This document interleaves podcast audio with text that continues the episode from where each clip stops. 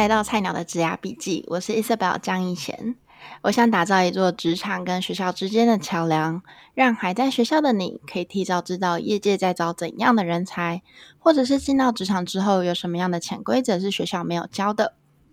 我觉得录 Podcast 很好玩的是，我可以为自己谋福利，因为其实很多时候我自己有类似的问题，然后刚好用录音这个借口可以跟来宾请益。那像我自己现在是在纽约做行销嘛，那未来我其实不排斥说可以回到亚洲工作啊。可是其实我很害怕是会不会水土不服，会不会不习惯那边的职场文化。那虽然我在来美国之前，我有在台湾做行销的经验，可是你知道几年之后，谁知道是不是人事已非了这样子？对，所以我这一集呢就邀请两位来宾，一个是在台湾工作的 Kelly，那另外一个是在香港工作的 Winnie。那我们三个人呢，都是做行销的，只是在不同国家工作。那我们今天就来比较一下台湾、香港、纽约的职场文化，还有我们行销手法差在哪里啊？有没有什么样的禁忌？那我们就欢迎台湾的 Kelly 自我介绍一下吧。嗨，大家好，我是后菜鸟日记的 Kelly。呃，我目前在台湾的职场环境打滚大概七年多左右。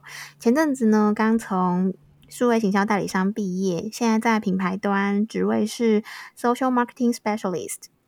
那我们接下来换香港的 Winnie。Hello，大家好，我是香港的 Winnie。我在行销行业工作呢，已经超过十年了。我现在在一家数位广告代理商里面工作，然后我的工作呢，呃，我是属于 Creative 那边的 Marketing Director。哇哦，其实我们三个人是网友啦。我会邀请 Kelly 跟 Winnie，是因为我平常都有在听他们的 Podcast，丞相起风了。我们等一下再聊，因为这一集不是在讲自媒体。那我想要先问这两位说，为什么你当初会想做行销啊？然后为什么是进代理商，或是现在移到品牌端？蛮想知道这个故事的。其实我之前之所以想要进入到行销行业的原因，是因为大学的时候，我虽然不是行销相关科系，我念的科系比较偏向公共行政，但因为我大学的时候有修蛮多企管方面的科目，比方说行销啊，还有管理学啊之类的科系。那实习的时候呢，我之前是到一个度假村去实习，然后那时候我们呃领那个主管给我们的工作就是想一个行销企划案，超笼统的工作，因为因为那个行销企划案就是说，哦，你就帮我。我们想一下，说度假村怎么行销？如果大家是呃已经待过行销这个产业一阵子，你就会知道说这个 brief 有多么的笼统，像一个行销企划案。但那时候我就想说，嗯，就是好像还蛮好玩，很有趣，所以我就用这一个很笼统的 brief 呢，然后就是想了一些，就是可以怎么样帮度假村提升人流啊的一些新的一些企划，然后觉得说这个企划执行的过程非常的有趣，所以我那时候就立志说，我大学一毕业之后就要进到行销相关的工作。那后来就是，其实一开始没有那么顺利啊。我一开始先从业务开始，然后后来才转职到行销相关的职位。那 Winnie 呢？为什么会想做行销？诶，我以前是在福大影传毕业的，然后那时候其实很呃，回到刚回到香港的时候，那时候其实想进入电影圈蛮难的。对，因为后来才发现，就电影圈大部分那个时候请的都是男生。那在那段时间，我因为我们在影传，我们除了学习一些就是电影方面的知识之外，其实我们也有在做那个 Flash 动画啊等等这些东西。那所以我我其实有做 Animation 一开始的时候，那结果我是进了一开始先进了一家网页公司。嗯在做 animation，就是以前你看到一些很大的品牌，有没有网站前面它可能有个三秒、三秒到五秒，然后下面有个 skip 那个 button，那里面的那个动画就是我们用 Flash 去做的。所以我觉得我运气可能是比较好，是因为那个时候刚好就是 Flash 它开始下滑的时候，因为开始有 portable devices，所以大家就开始不要用 Flash 啊或者这些动画，要把就是对要开始什么叫做 SEO 的年代。那个时候一开始是先讲，就是 search engine optimization 的年代开始了，就是 digital marketing 的年代开始了。那接着下来就开始，无论是 Facebook 啊、Google Plus，那时候还有 Google Plus 哦，就现在可能是已经没有太多人在留意这个东西了。开始就是相继的在市面上面出现吧，所以我就从那家公司就直接开始就是换去了另外一家公司，去先开始先做是 SEO 的东西。然后从 SEO 去那个 social media 那边的，对，嗯嗯，了解。大家听众如果听不懂什么叫 SEO 或者什么的，可以去听看我前面几集，我也有一个来宾我记得是第二集吧，他也是在讲 SEO 这样子。那为什么你们会想要进代理商啊，Kelly？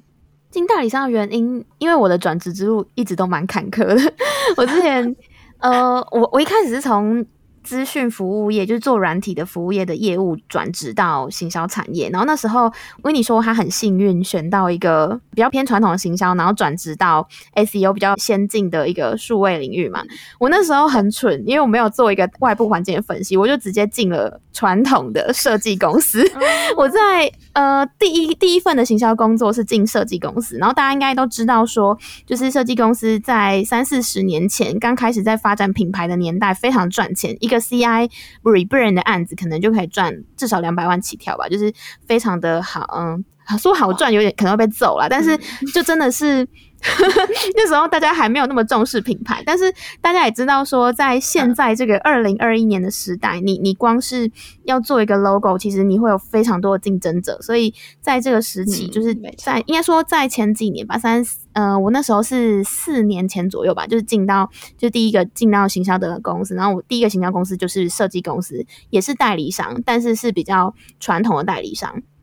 所以我后来的转型就是我要转到 digital 的时候，其实是非常难的，因为我的。专长或者是我过去的经验，其实都是在比较传统的部分。因为我从设计公司转职之后，我是跳到有点类似制片公司做影片的，做影片的行销企划。那再来，因为影片行销企划跟数位有一点点断层，因为那时候我们就只知道制作影片。是要怎么样制作跟想脚本，可是呃，传统的品牌形象影片在数位的传播上面，其实是需要去调整跟呃转型的吧？那那时候我刚好在来台北之前，其实都是比较偏向在传统媒体的部分，所以。刚来台北的时候，其实面试了七家，然后七家都没有上。就是原本是想要从代理商再跳到品牌，嗯、可是因为就是 事事不如人意，就是因为大每个地方都说，哎、嗯欸，你没有数位行销的经验，可是现在品牌都需要你经营呃 social marketing，对，都需要你有经营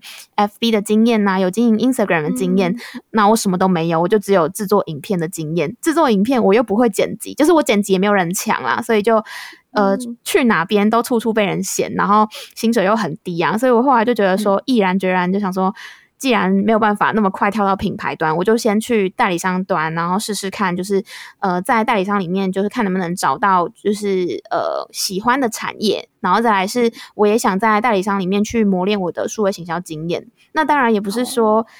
呃，抱着一种学习的心态就可以进去，我觉得是还是要从过去的经验找到一些自己。可以被代理商减去的价值。那因为我刚好之前在待传统代理商的时候呢，我就有一边写文章记录我自己的经验，然后就 SEO 有上到蛮前面的，就是只要打。呃，某个关键字就可以找到我的文章，嗯、然后所以我也搬得出一些，至少有一些成绩可以让我进到代理商，然后后来就很幸运进到代理商工作这样。Kelly，你这边埋了很多伏笔，请问是什么关键字呢？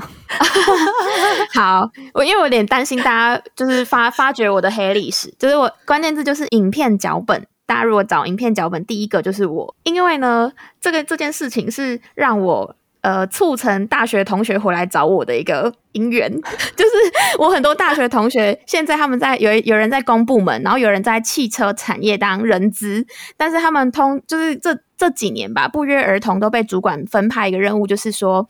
哎、欸，我要做影片，你去想脚本怎么写。所以他们都在 Google 上面打 影片脚本，然后就找到我的文章，跑来问我说：“哎、欸，这你写的、喔？”然后我就觉得超好笑，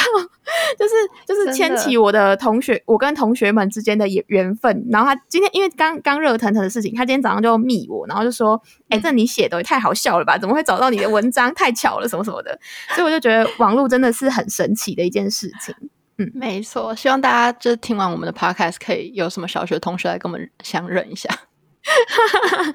真的，真的。那我还蛮想问你，刚刚说传统行销是指什么样的传统行销呢？因为我相信不是每个听众都是做行销的嘛。嗯，应该说我这样定义，说不定那些正在做这个职位的人可能会不太开心。但但因为呃，我觉得维尼的工作就会跟我之前比较不一样，因为 Winnie 他其实有比较偏向说，呃，品牌影片，就是我之前的工作是比较偏向设计啊，设计纯设计制作，没有上到 FB 或 Instagram，、嗯、就等于是说我做的东西就是线下的 DM 啊，哦、或者是网站的设计，纯设计这样子，那你就不知道说这个成品上去之后，它的成效是如何。对，但但这个是像 Production House 的感觉。对，但是因为这个每一家公司是不一样的，就是我可能没有办法及时的回收这个成果啊。我之前的公司比较偏向这样，就是有点像是纯制作之后，它就放出去了，但你也很难去知道说消费者的实际回馈。刚好设计公司跟制作公司都是这样子，就是纯制作。对，那。广告看板算是这种传统行销？广告看板算啊，但是广告看板现在分两种哦。哎，在这里我们就是跟大家讲两个字好了，就是以前有有一个说法啦，就传统的那个行销公司、广告公司可能会有两个说法，第一个就叫做 above the line，第二个就叫做 below the line。就是你可以想象做跟我们现在比如有 digital 的时候，可能它就是呃 online 跟 offline 的 campaign 就有一点点像，对。嗯，然后那个时候就是可能，比如 above the line 这些的话，就好像你刚刚所说一些 mass media 啊，大型的看板啊，户外看板，嗯、或者是电视广告，或者大型的一些看板的广告，它可能都属于在这个里面。对，所以 Kelly 刚刚所说的这个看板的话，我觉得如果它是平面不动的东西的话，我们还是会把它想象做比较像传统的传统的广告会比较多。嗯，嗯我如果拉一个定义，就是说。呃，传统的话就会比较偏向是早期，大家可以想象得到的，就是平面呐、然后比较没有进到新媒体，就是新媒体指的是说在社群媒体或者是比较新型的互动装置之类的东西，就会是比较偏早期在做行销的这一种类型，就是大家早期比较可以想象得到的东西。没错，这跟我在 NYU 学的是一模一样。我刚刚都有点想说，你们要不要来当我们的教授？就是我们会被打吧？真的讲一模一样。大家可以再回放一下那个东西，真的，我们纽约大学就是这样教的。对，那我想问维尼为什么会想进代理商啊？而且你在代理商超久诶，做到 director 诶。对，哦，没有，director 是名字而已啊。就你，因为我觉得代理商对我来说，我觉得看个人的性格。因为首先可能我是一个射手座的人，然后我是。嗯而且我是我是很喜欢 creative 那个部分的人，那所以变成我很喜欢无时无刻的在想一些很新的东西，或者会接触不同的人。我有其实我有做过一段很短时间的 in house，我刚刚没有讲过去。我在一个室内设计公司有做过 in house，嗯，那个会是蛮痛苦的一件事情，就是已经有点像模板的感觉。就是比如大家如果有用 Canva 的话，哦、你就会知道什么叫模板，嗯、有没有？就是我的 pose，每一次进去，我就套套用一个模式进去，因为在 in house 很多时候会变成这样子的一个形式，比如他们一个，我举例好了，一年的一个可能 marketing plan，就。就是我觉得会是很公式化的，就是啊，这个时间要做什么，就有点像有没有平时大家叫你 download 一个 marketing calendar，我我一直都说你不要去 download 那个东西啦。对，他会跟你讲说什么节日你要出一个稿哦，然后什么时候你要做一个什么，然后把那东西换一下就好了。因为品牌端对我来讲的话，那个时候年轻嘛，脑子里面有太多太多太多想法，会觉得说我在这里，嗯，我不能发挥我的特长。所以有这种都有这样子的想法，所以我才决定进代理商。但是，呃，我会跟听众讲的是，因为每一家代理商他们的他们在做的品牌都不一样，所以我觉得你你要你也要看你自己的喜好。因为有些代理商他可能就是在做 fashion 的东西，有些代理商他可能在做 sports 的东西，有些可能就是在做零售的东西。那你如果比如说你对 fashion 其实你真的没有兴趣的话，你进去你会很痛苦。我想跟大家分享是，如果真的很想进代理商的话呢，一定要去看做人家的作品集，然后知道他们擅长的领域跟产业。因为我发现有很多人，就是他们可能很想要进到代理商，可是他们是纯粹抱着那种想要去代理商学习，然后就广撒跟广投。我超讨厌这种人，就是觉得就是有点莽撞吧，然后。去面试的时候也没有做特别的功课，然后去了之后就是说，哦，我很就是可能会抱着这种学习的心态，但你根本就不知道人家做什么，人家擅长什么，然后就会进去之后很容易就会说我的期待跟你不符合，然后就给我离开。就会觉得说浪费彼此的时间。我们在纽约就是面代理商的工作的时候，他都一定会问你说：“那你最喜欢我们公司什么广告？”如果你答不出来，你就直接被刷掉。我们公司也会。那香港会吗？就是会问到这种问题吗？我觉得看他是来应聘什么职位，但是有时候呢，香港其实有些他可能未必会问说：“呃，你喜欢我们哪一支广告？”他可能会问他说：“现在在线上正在播哪一支广告？你最喜欢？为什么？”嗯，我们我们是会用说为什么会想要进来我们公司，类似这样子的问题。那通常有一些人就会说，我觉得最不行的就是说我想要进代理商学习这样。那你你去挑别人代理商，你去上学好了。哦，没有啦，乱讲了。真的，我觉得来学习。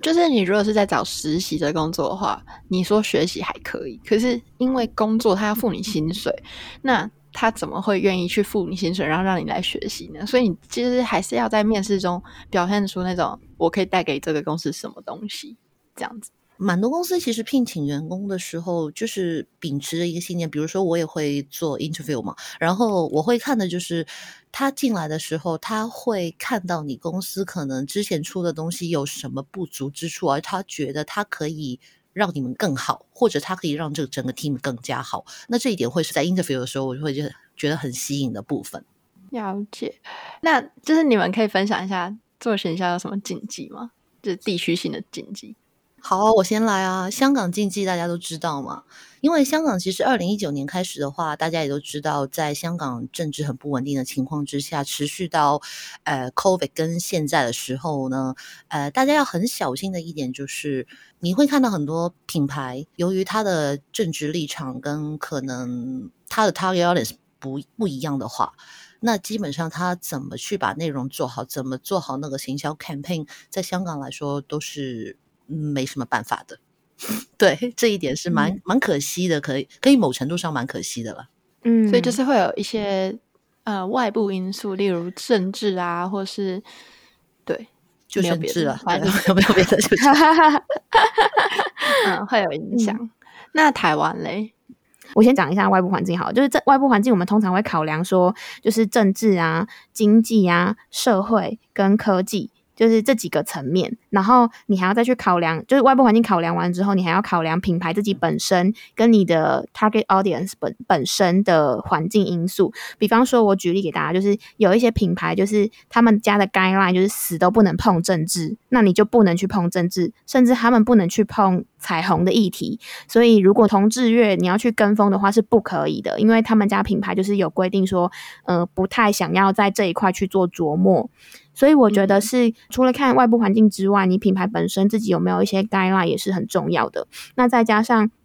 如果是有一些 global 的品牌，它相较于本土的品牌又更有很多局限，就是我们可能不能乱讲一些太政治类的名词，也不能去公开表态说选举的时候你不能去公开表态，你可能偏哪一个偏绿或偏蓝之类是都不行的。它的国际品牌，它的包袱就会更多一些。那消费者的话，嗯、我觉得前阵子我们在我我跟 Winnie 的 Podcast 就有一集是分享这个嘛，因为就是前阵子有一个台湾本土的品牌叫爱康卫生棉，他之前就有说 消费者的那那个地方是臭鲍鱼嘛，就是他打了自己 Target Audience 卫生棉是 Target Audience 是呃女性，然后你又去讲女性那个地方是臭鲍鱼，然后就这样去嘲讽女性，那他就是达到了这个。自己品牌的禁忌，所以我觉得它可以分，就是内外来看说，说哦，你有什么限制？虽然在台湾这么自由的地方，但是每一个品牌还是都会有属于自己的嗯内外部环境的条件限制，这样子。嗯，很有道理。我刚刚因为我有听过这一集，所以我我刚刚在想说，对，没错，这一集真的超好笑，因为你们就讲到说，啊、就是有鲑鱼之乱嘛，然后又发生这件事情，然后就。台湾有什么双鱼 啊？双鱼月有双双鱼还是什么？大家可以去听那一集。像在美国的话，我们是有那个对于种族这件事情比较在意，就是有一些品牌会特别为了要做出种族多元性，有一种太刻意那种感觉，就全部都找皮肤比较黑的啊，或是比较深色，就全部都不是白人这样，然后人家就会觉得有点太刻意或什么的。所以其实。美国这边做行销的时候，就是你找的 model 或是你在切入的方式，然后他大家都是睁大眼睛在看，然后就很容易就是会引起争议。哎，我突然想到一点呢，就是在香港，你说起种族的话，其实，在香港啊，政府的某一些的广告或 campaign 的话呢，它比哦，举个例子好了，比如说呃，那个场景有医院，可能有医生，那他一定要有男医生跟女医生都有出现，不然的话会被说就是嗯，嗯歧视女性。或者说，对，就他们出广告的时候，你会看到，如果大型的平面广告的话呢，多数你会看到的就是，比如说穿着医生袍的话，可能有男生跟女生一定要每样都有一个，然后可能护士的话也是男生跟女生都要有在。好过哦，这么这么在意这个平衡，对，好像是会被投诉，就是有人投诉过说，呃。呃，为什么不能有男护士吗？为什么你你们一定要出广告的时候拿那个女护士来帮人打针之类的吧？嗯、对，真的，那种我也有听过，没错。我觉得它很像是现在的社会氛围、社会环境的氛围。如果是鼓吹什么样的气息，你就要去朝着那个社会环境去调整。嗯、就像是以前大家都会鼓励女生，你要变瘦、变白、变漂亮什么之类。现在如果你再出这一类型的广告，就我觉得，我觉得大家应该就应该打死你，就是说啊，你说歧视胖子，歧视什么之类的，被骂惨了。哎、欸，那我还蛮好奇，就是大家都讲 big data 大数据，我好奇你们在做行销的时候，就是你们公司或者说你们地区的行销手法，会真的用数据去说话吗？我们这边会、欸。因为特别可能是做就是 digital marketing agency 嘛，那很其实蛮看说你们做的是哪一个方面的，因为我们公司做的比较多的可能是 app 的一些 marketing。那如果是 app 的 marketing 的话，嗯、你知道就手机应用程式嘛，那所以其实我们会用很多的数据去说话，比如说第一就是可能线上广告的一些额外的工具，因为大家都知道 Facebook 跟 Instagram 它本身的那些 insight，它可能是一些比较基本的。就可能未必能够那么清楚的知道你的 customer behavior，或者说他们的线路是怎么走嘛。那这个是其中一点。然后第二点的话，因为我们做的比较多的可能是应用城市的一些推广，那变成说我们会用很多的数据来为我们之后的一个 marketing 做铺路。因为像我之前在台湾做行销的时候，我刚刚这样想起来，可能我曾经带过那个新创比较偏。传统，或是至少老板的思维是比较传统，他就会觉得说，我那时候也是很笼统的，就做什么行销企划，然后去不断跟不同品牌方 pitch 嘛，然后我就会觉得，他好像就觉得之前做 A 品牌，然后这个手法成功就可以复制到 B 品牌，我那时候就会觉得说，可是一方面他们 A、B 品牌就是不一样，我们应该要去。多了解消费者是在哪里啊，或者说他们习惯用什么样的渠道去认识这个品牌，以消费者为出发点，多去做调查，或是用数据去佐证说这个行销手法是可以复制到另外一个品牌身上。当然，这边是我自己个人经验，不代表台湾的行销都没有用 数据。等一下可以给 Katie 补充。不过当时我自己经历了这一切之后，我来到美国，我就觉得，嗯。这边真的是用数据在说话，就比较像那个香港维尼这样子。对，那我们就来听听看，Kelly 在台湾有什么补充呢？呃，我觉得数据收集方式有很多种嘛，就是比方说，可能是找市调公司的资料，或者是可能。像我前公司，它是有发票的数据，它就可以知道一些消费者的实际消费状况。那我前公司有做小石子还是什么碎石子调查法吧？呃，目标族群假设是女生，她可能是找某部分的样本数。因为你不可能短时间，就通常我们提案，我们 pitch 一个案子，其实是非常非常赶的。他不可能找了一个市调公司，花了一个月时间，然后才收集这个资料，写报告给你。所以，我们为了要符合那个 pitch 的时间，我们通常会去用碎石子的方式，然后去调查，就是可能到大概也是几百个左右的样本数，但是我的样本数可能会针对我的 TA 去做一个简单的设定，然后再。请亲朋好友发出去这样子，因为有点类似说，我的朋友跟我朋友的类型本身应该会是相对接近，然后我们去设定说，假设我今天是一个时尚品牌，那我可能就要锁定跟时尚相关的消费者去做调查。那我觉得有的时候可能是环境的限制本身让你没有办法做这么完善的调查。呃，另外一个切入点是说。你要看你要 pitch 的客户是怎样的个性，因为有一些客户的个性呢，就是非常感性。你你拿了一些数据给他，他就说讲什么东西我听不懂，就是你要用一些比较呃，我举例好了，就是我们家之前有一个业务呢，他都很爱讲这种很好笑的话。他就说：“我要带你们家品牌征服国际，迈向全国际，什么语，就是把他们家的传产的东西就卖到全世界去啊、哦！客户超爱听的，拜托，给他们一个远大的梦想。这个这个很常用哎，这个这个销售很常用，销售通常都会说：哎，上一家公司其实我们刚刚做完跟你们差不多，就很短时间呢，他们就可能已经啊就。”几百单生意了，类似这样子，那客户就很爱听这种。我后来发现说，有一些品牌呢，他们的成功很神奇，他们成功之路就是，呃，有一点是，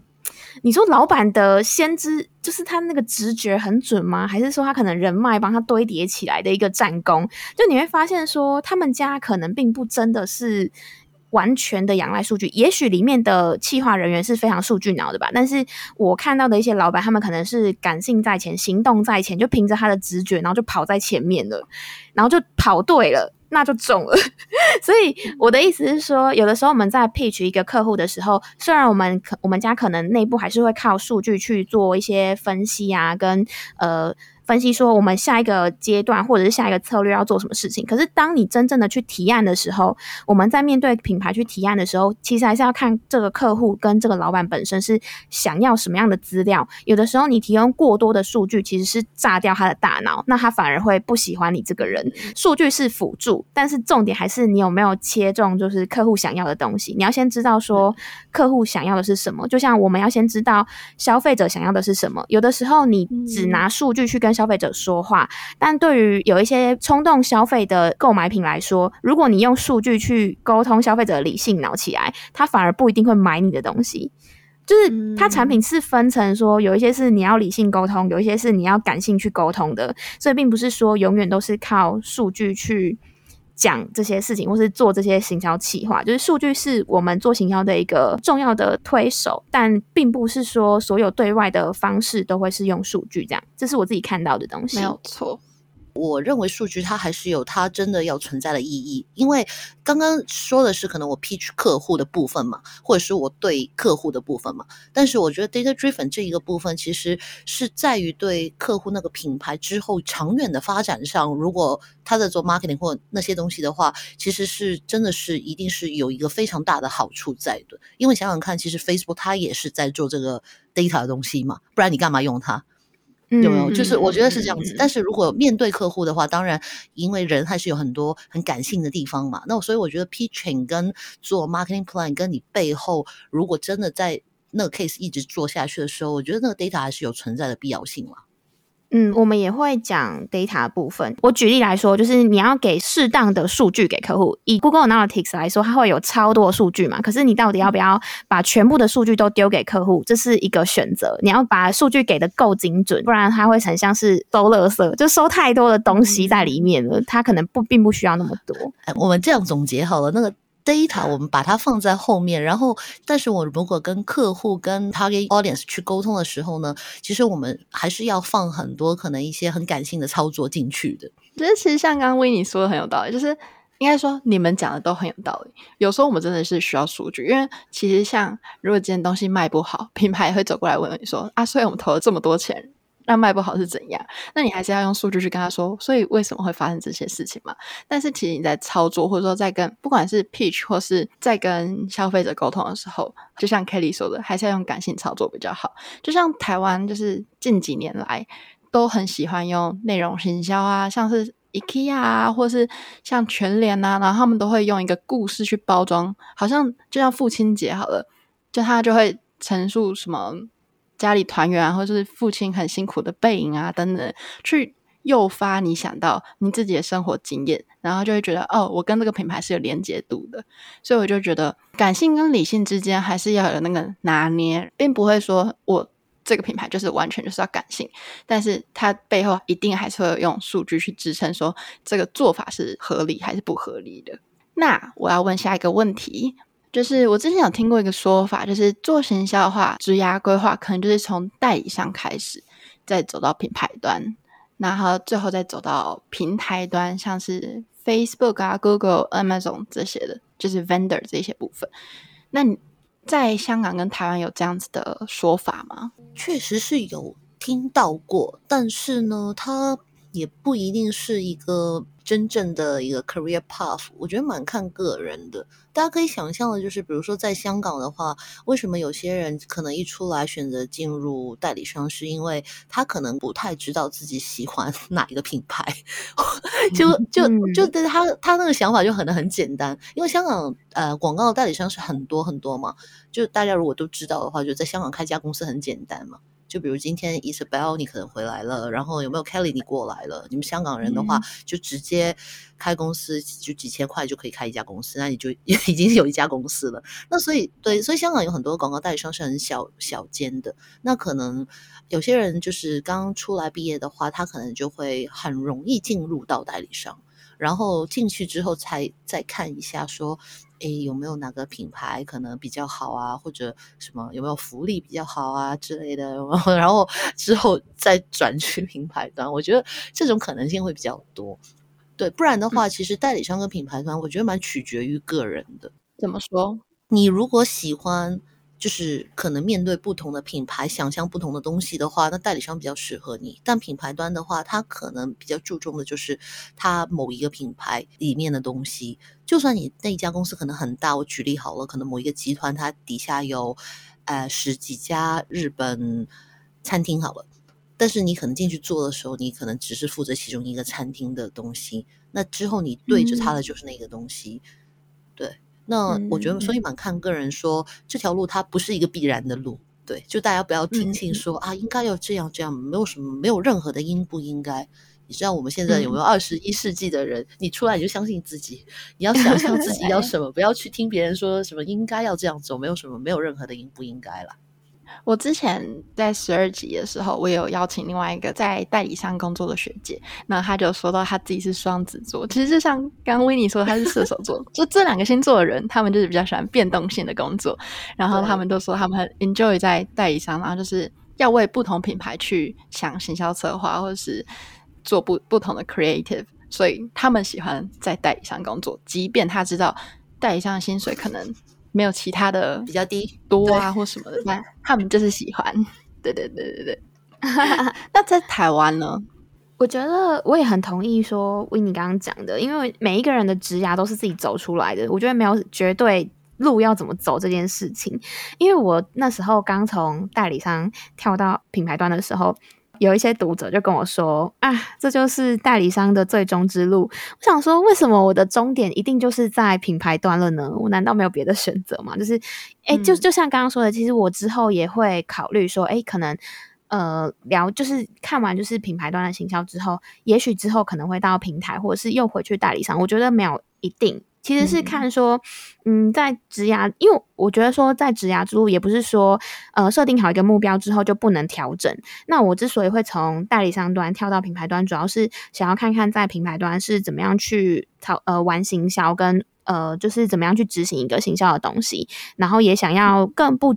更不设限的去看整个产业吧。因为我刚好挑了一个喜欢的产业，然后对内容行销也很感兴趣，所以我之所以从代理商跳到品牌端主要是因为第一个是产业，我是我喜欢的，然后也是跟未来趋势有相关的。那再来是因为在品牌端，我可以线上线下都可以玩到。比方说，我可能今天我为了要达成我的行销目标，我觉得我可以去采购户外看板，或者是玩呃 O to O 的行销之类，就是线上线下行销都同时操作，我就可以去做这件事情。但是因为之前在代理商的话，通常其实是这个决定权其实是在客户身上。就是可能我们代理商我们会建议嘛，嗯、但是可能客户今天他们家主管说，诶，可能现在的预算或者是他们家的上层是觉得说，哦，线下是不需要的，那这个决定权就会被删掉了。所以我就会觉得说，诶，好，那我今天如果跳到品牌端，我是不是可以尝试一些新的东西？那刚好因为我在代理商学的东西，其实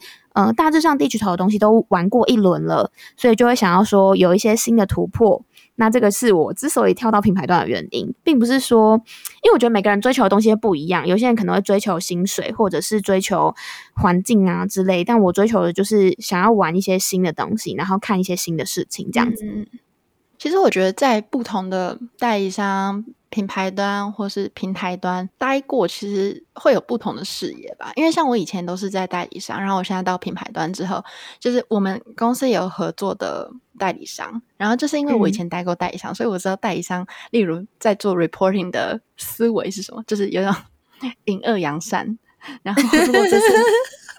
可能，例如 email 好了，然后那个 open rate 比较低的，就如果我是代理商，我就会说。因为 iOS 系统改变了，然后苹果不让用户选择说：“哦，我不要这个 App 在追踪我的东西。”然后就会进而影响到我们数据呈现的效果等等。就是我懂哎，我懂哎，就是 Open Rate 的话比比较低的话，我们就会跟他讲说：“哎，那所以你相对看，虽然很少人开，但是开的都会中，有没有 Click Rate 就很高了。”对，我们通常都会这样去做这个 report，